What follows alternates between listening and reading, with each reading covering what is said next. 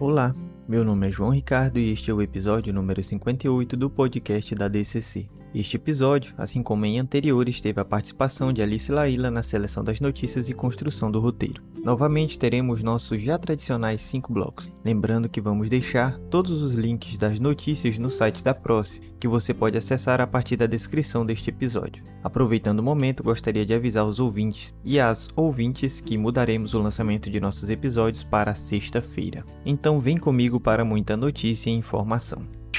Bloco 1 Notícias nacionais e internacionais. Incêndio na Cinemateca Brasileira em São Paulo põe mais um acervo cultural no Brasil em risco. Objeto de denúncia do MPF contra a União por abandono e afetado por enchentes, acervo histórico tem sido vítima de falta de apoio, descaso e agora fogo. Um incêndio atingiu o depósito da Cinemateca Brasileira na zona oeste de São Paulo e o Corpo de Bombeiros diz que as chamas começaram em salas que guardavam filmes históricos. Em julho de 2020, o Ministério Público Federal em São Paulo entrou com uma ação na justiça contra a União por abandono da Cinemateca Brasileira. A promotoria questionava a falta de contrato para a gestão da instituição. Quem aí gosta de Legião Urbana? Monte Castelo, de Renato Russo, ganha uma releitura por jovem tenor Bruno Biosa. Bruno Biosa, jovem cantor lírico, participou do reality show musical Canta Comigo Tim e conseguiu impressionar os jurados. Atualmente com 15 anos, o jovem tenor, além de cantar, também é escritor, palestrante, ator e compositor. Agora, no início do mês de agosto, Bruno lançará sua releitura inédita da música Monte Castelo, de Renato Russo, a qual está licenciada e aprovada pela Legião Urbana Produções Limitada. Em uma superprodução, o clipe da releitura de Bruno será gravado na Serra da Moeda, em Minas Gerais, e o lançamento do single está previsto para o próximo dia 10 de agosto e com o clipe para o dia 17 de agosto. Festival do Rio 2021.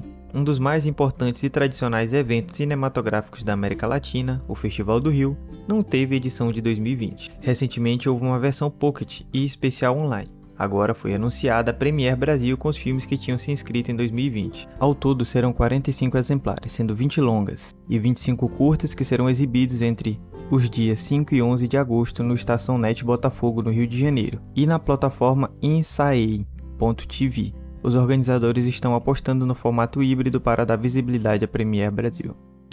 A jornalista e escritora Isa Collin vem conquistando cada vez mais o coração dos leitores brasileiros que vivem fora do país e que sentem saudade de estar próximos da língua nativa. Por meio da Collie Books, Isa passou a se engajar em projetos de vários brasileiros ao redor do mundo para valorizar o português como língua de herança, para facilitar o acesso a seus livros e dessa forma colaborar para manter a cultura literária viva no dia a dia dos filhos de brasileiros mundo afora, ela buscou parceiros com a mesma linha de pensamento para desburocratizar e facilitar esse acesso.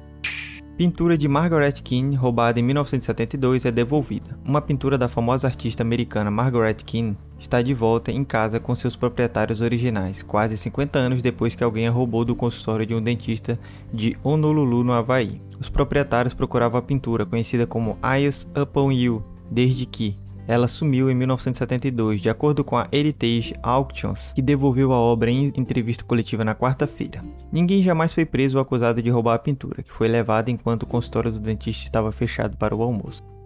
Grupo queima a obra de Picasso e faz NFT. A pintura transformada em um token não fungível em blockchain e depois queimada foi o Humeur 5 de 1964, adquirida pelo coletivo em um leilão da Christie's em abril por 105 mil reais. A destruição foi filmada e divulgada nas redes sociais. A ideia do coletivo era leiloar um único NFT da obra, mas como após a queima o desenho ainda permanece visível, com a assinatura de Picasso praticamente intacta e uma forma de coração criada pelo calor, eles decidiram fazer dois NFTs, um antes e outro depois da queima, e entregaram ao comprador também os restos queimados emoldurados. O leilão em andamento pelos próximos 15 dias tem lance inicial de cerca de 500 dólares. Morreu nesta terça-feira, aos 91 anos, José Arthur Gianotti, considerado um dos mais importantes nomes da filosofia brasileira. Professor emérito da USP, publicou livros sobre as obras de Marx, Heidegger e Wittgenstein, e ajudou a formar gerações de pensadores. Foi ainda presidente do Centro Brasileiro de Análise e Planejamento.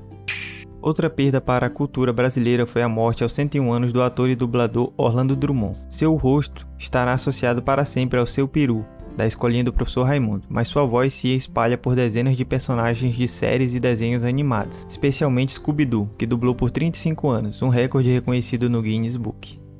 O sítio do paisagista Roberto Bulli Marx, em Pedra de Guaratiba, na zona oeste do Rio, foi reconhecido ontem pela Unesco como Patrimônio Cultural. O sítio, que é aberto à visitação pública, é mantido como era durante a vida de seu dono, um imenso laboratório de plantas tropicais que ele introduziu no paisagismo mundial. O governo editou no dia 27 uma portaria com alterações na Lei Rouanet. A primeira é a elevação de arte sacra à categoria em separado, junto com belas artes, arte contemporânea, audiovisual, patrimônio cultural material e imaterial, museus e memória.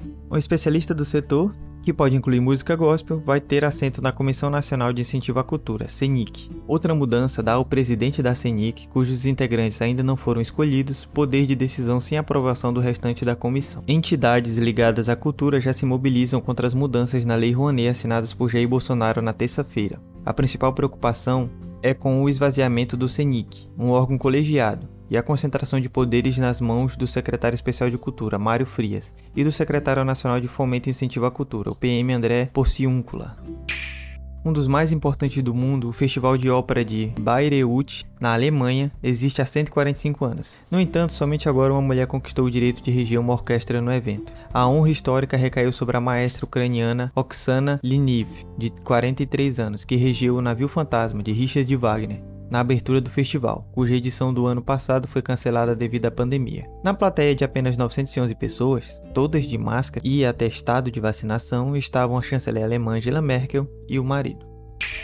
Fechamos assim o segundo bloco e vamos agora para o nosso bloco 2 com notícias locais e regionais. Prefeito de Belém sanciona a lei que reconhece a Associação Carnavalesca Bole como utilidade pública. A terra do carimbó também possui raízes no samba, que vem sendo fomentado ao longo dos anos por meio das escolas de samba da capital paraense, que levam para a avenida da Aldeia Amazônica, local dos desfiles das escolas de samba de Belém, histórias dos bairros e da cultura da cidade. Uma delas é a Associação Carnavalesca Bole, que conta com 34 anos de existência no bairro do Guamá. Como forma de reconhecer o papel importante que a escola traz à cultura local, o prefeito de Belém, Edmilson Rodrigues, sancionou no último dia 22 a Lei nº 9.681 e, no seu artigo 1 prevê a Associação Carnavalesca como utilidade pública para o município de Belém. Com entrada franca, Belém recebe game e exposição oficial do time Brasil. A capital paraense recebe uma programação especial ligada à prática esportiva. Trata-se do Game Arena Time Brasil, atração oficial do Comitê Olímpico do país, que conta com diversas atividades interativas para fazer com que os clientes se sintam nos Jogos Olímpicos um ambiente que reúne espaço para fazer fotos e participação em três modalidades olímpicas: futebol, surf e skate está disponível até o dia 8 de agosto gratuitamente no quarto piso do Boulevard Shopping. Além disso, quem não for presencialmente poderá participar da diversão por meio da internet através do site do shopping.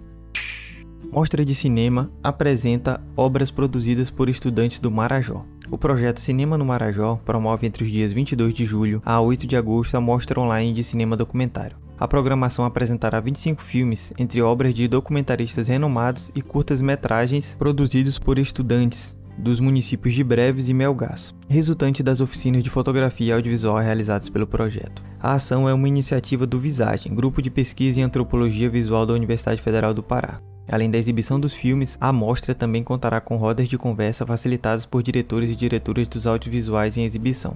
Os filmes estarão disponíveis gratuitamente na plataforma de streaming 24 horas por dia. Projeto para formar pontos de articulação cultural é desenvolvido em comunidades de Santarém. Com a flexibilização de medidas preventivas à Covid-19, um projeto que leva diversas oficinas a comunidades em Santarém, no oeste do Pará, voltou a atuar. Este fim de semana, o Ponto de Cultura, Teatro e Cidadania estará na comunidade Suruacá, na região do Tapajós. O objetivo é formar uma rede de articulação entre os pontos de cultura da região.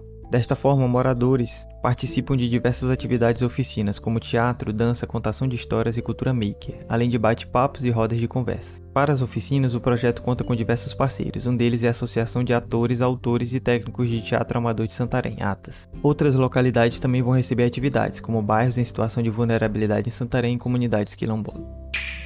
Instituto Maestro Wilson Fonseca está com vagas abertas em cursos para o segundo semestre. O Instituto, em Santarém, oeste do Pará, está com inscrições abertas para os cursos ofertados pela instituição no segundo semestre de 2021. Desta vez, o IMWF, além de cursos de dança, percussão e corda, está com inscrições abertas para os cursos de instrumentos de sopro, que no primeiro semestre de 2021 não ocorreram por conta da pandemia. As matrículas podem ser feitas na sede do Instituto. Ainda está aberta a votação para a escolha do nome do espaço de formação cultural da UFOPA. Até 30 de julho é possível participar da votação online para a escolha do nome do espaço de formação cultural da UFOPA, previsto para ser inaugurado no dia 6 de agosto na unidade Rondon. A participação é aberta à comunidade em geral. Personalidades da região oeste paraense que contribuíram para a cena da cultura local estão entre os nomes candidatos da votação. Entre eles, Apolinário Oliveira, Dica Frazão, Emi Bemergui, Elcio Amaral, Maria Moassara, Mestre Isauro, Romana Leal e Rui Barata. Mais informações no site da Próxima. Fechamos assim o nosso segundo bloco e vamos agora para o nosso terceiro bloco com editais, inscrições e eventos. Primeiro, Festival Verde conecta música e sustentabilidade. A primeira edição do Festival Verde, que tem o intuito de promover a conscientização sobre a sustentabilidade e a conservação do meio ambiente, principalmente na região amazônica, será realizada em 7 de agosto, a partir das 16 horas. O evento terá painéis de debates com a participação de influenciadores digitais paraenses e shows de Joelma, Lia Sofia, Thiago Costa e DJ Valdo Squash, com a participação de Maderito, ex-gangue do Eletro. A programação será totalmente online e poderá ser acompanhada gratuitamente pelo hot site do evento. Abertas as inscrições para o segundo torneio online de xadrez blitz da UFOPA. A Coordenação de Esporte e Lazer da Pró-Reitoria de Gestão Estudantil realiza o segundo torneio online de xadrez blitz da UFOPA. As inscrições com vagas limitadas devem ser realizadas até o dia 2 de agosto via formulário eletrônico. O evento ocorrerá no dia 6 de agosto de 2021 às 14h30 via plataforma Linchas. Veja as regras no site da Proges. Agenda Cultural. Estreia hoje, dia 30, no site do Teatro Unimed o primeiro filme concerto de Criolo, com direção de Monique Gardenberg. Criolo Samba em três tempos atravessa diferentes temas abordados pelo samba em clássicos de Noel Rosa e Cartola, entre outros. Em parceria com o multiartista Caco Pontes, o grupo Projeto Nave começa hoje uma temporada de apresentações online, em preparação para o lançamento de seu novo álbum, Órbita. No domingo, Lulinha Alencar e Mestrinho fazem um duo de sanfonas no show, tocante, transmitido pelo Itaú Cultural. Direto de Campos do Jordão, o maestro costarriquenho Giancarlo Guerreiro conduz a OSESP no domingo em apresentação da Sinfonia Buenos Aires, de Astor Piazzolla. Na terça, com três mulheres entre os quatro selecionados em seu laboratório de regência, a Filarmônica de Minas Gerais recebe todos em um concerto de encerramento com músicas de Brahms e Beethoven, entre outros. Na segunda, a companhia de teatro Heliópolis reflete sobre o sistema judiciário brasileiro em temporada do espetáculo Injustiça no Itaú Cultural. Começa nesta terça-feira o Festival Contemporâneo de São Paulo, evento de dança e performance, que em sua 13ª edição apresenta uma programação gratuita de vídeos documentais, palestras performativas e laboratórios artísticos. No mesmo dia, o Instituto Moreira Salles promove uma conversa sobre o cinema indígena com a participação de Graciela Guarani, Michele Kaiowá, Kamikia Kizenche, Vicente Carelli e Takuman Kuikuro. Ainda na terça, a União Brasileira de Compositores e a Sociedade Portuguesa de Autores estreiam a websérie Ponte Aérea, Portugal-Brasil, que terá convidados como Ney Mato Grosso, Carminho, Adriana Calcanhoto e Antônio Zambujo. Até outubro, o Instituto Goethe de São Paulo promove uma série de conversas entre escritoras latino-americanas e alemãs no ciclo Agora é com elas. Confira a programação no link que deixaremos no site da próxima. Fechamos assim o terceiro bloco e vamos agora para o nosso bloco 4, com o momento reflexão. Tragédia anunciada. Em abril, trabalhadores da Cinemateca alertavam o governo sobre risco de incêndio. Em manifesto, trabalhadores do órgão vinculado à Secretaria de Cultura já tinham denunciado o abandono do governo. O incêndio não foi por falta de aviso. Responsável pelo maior acervo audiovisual da América Latina, a Cinemateca Brasileira é um órgão vinculado à Secretaria de Cultura do governo federal, comandada por Mário Frias, e responsável pela preservação e memória do audiovisual no Brasil. Em seus galpões armazena mais de 250 mil rolos de filmes e um milhão de documentos. O órgão, no entanto, atravessa uma severa crise financeira e foi abandonado pelo governo. Em agosto de 2020, a Polícia Federal foi à sede da Cinemateca e tomou as chaves da instituição. Desde então, o local está fechado e sem funcionários trabalhando. Em abril de 2021, trabalhadores da Cinemateca divulgaram um manifesto em que denunciavam o descaso do governo e alertavam sobre o risco de incêndios. Fechamos assim o nosso bloco 4 e vamos agora para o nosso quinto bloco com as dicas culturais. Hoje temos duas dicas. A primeira é o filme Paternidade, de 2021, disponível na Netflix. Em Paternidade, após a esposa morrer no dia seguinte ao parto, Matt, interpretado por Kevin Hart, imediatamente decide criar sua filha, sendo um pai absolutamente responsável. Mesmo com a tristeza de perder sua esposa, que também era sua namorada desde a época do ensino médio, ele faz um juramento para fornecer apoio completo à filha e assumir todas as responsabilidades que cabem a um pai. É um filme de drama e é a nossa primeira recomendação. A segunda é o filme O Show de Truman, de 1998. Neste filme, Truman Burbank, interpretado por Jim Carrey, é um pacato vendedor de seguros que leva uma vida simples com sua esposa Mary Burbank. Porém, algumas coisas ao seu redor fazem com que ele passe a estranhar sua cidade, seus supostos amigos e até sua mulher. É um filme clássico e é a nossa segunda recomendação desta semana. Este foi o nosso episódio desta semana. Reitero que agora nossos episódios sairão às sexta-feiras e espero que todos e todas estejam bem e com saúde, assim como seus familiares. Tchau, tchau. Até a próxima semana.